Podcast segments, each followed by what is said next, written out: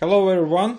Before I start this episode, I want to invite you to participate in call for papers for VMconf. It's only two weeks before the end of CFP. Also, if you can recommend a good speaker for the conference, it's time to go to VMconf PW and send the recommendation. It will be very much appreciated.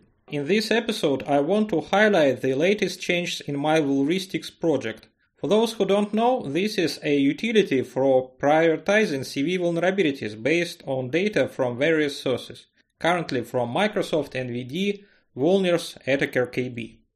Command line interface. I started working on the CLI for Vulristics. Of course, it's not normal to edit scripts every time to release a report. CVE lists. If you have a list of CVEs that you want to analyze, you can run Vulristics this way. Python 3 and 8, Vulristics py, report type CVE list, CVE project name new project, CVE list path analyze CVE list txt, CVE data sources ms nvd vulners attacker kb. Rewrite flag true.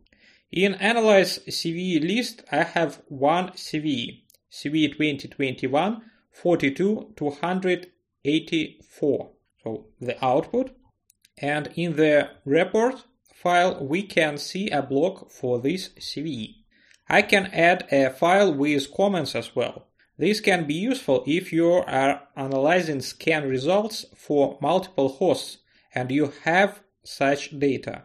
Vulnerability scanner CVE 2021 42 284 detected on test host 1 corporation.com. You add a key CVE comments path analyze CVE comments txt, so the same comment but with this flag. And you see this comment under the vulnerability block. Quite convenient. Microsoft Patch Tuesdays. You can also make a Microsoft Patch Tuesday report simply by Python 3.8 Vulristics py report type MS Patch Tuesday, MSPT year 2021, MSPT month November, rewrite flag true, and get a report. But before discussing the November Patch Tuesday report, of course, if someone is still interested in it in the last day of November, I want to talk about the product and vulnerability type detections. So improved product and vulnerability type detections. I heavily reworked the part about this. I have simplified and unified the connectors for these sources. Sources now provide text strings for detection. Detection occurs at the time of generation of the report through the analysis of all available descriptions of vulnerabilities. All product detection rules are in data classification products JSON. You can also manage the priority of software detection. In simple terms, the word Windows can indicate that the vulnerability is in the Windows kernel, but only if nothing more specific and rare was detected, for example, Skype for Windows.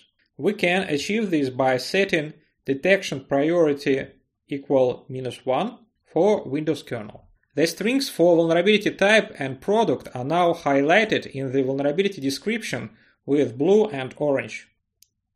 Microsoft Patch Tuesday, November 2021. Just a few words. It was a calm Patch Tuesday. There are 55 vulnerabilities in total, one urgent level and one critical level. Security feature bypass in Microsoft Excel, it was featured as urgent because of exploitation in the wild, and besides because of a GitHub exploit on Vulners. However, this is a false positive. This is not an exploit but a detection rule. So this happens. Remote code execution, Microsoft Exchange, CVE 2021 42 321.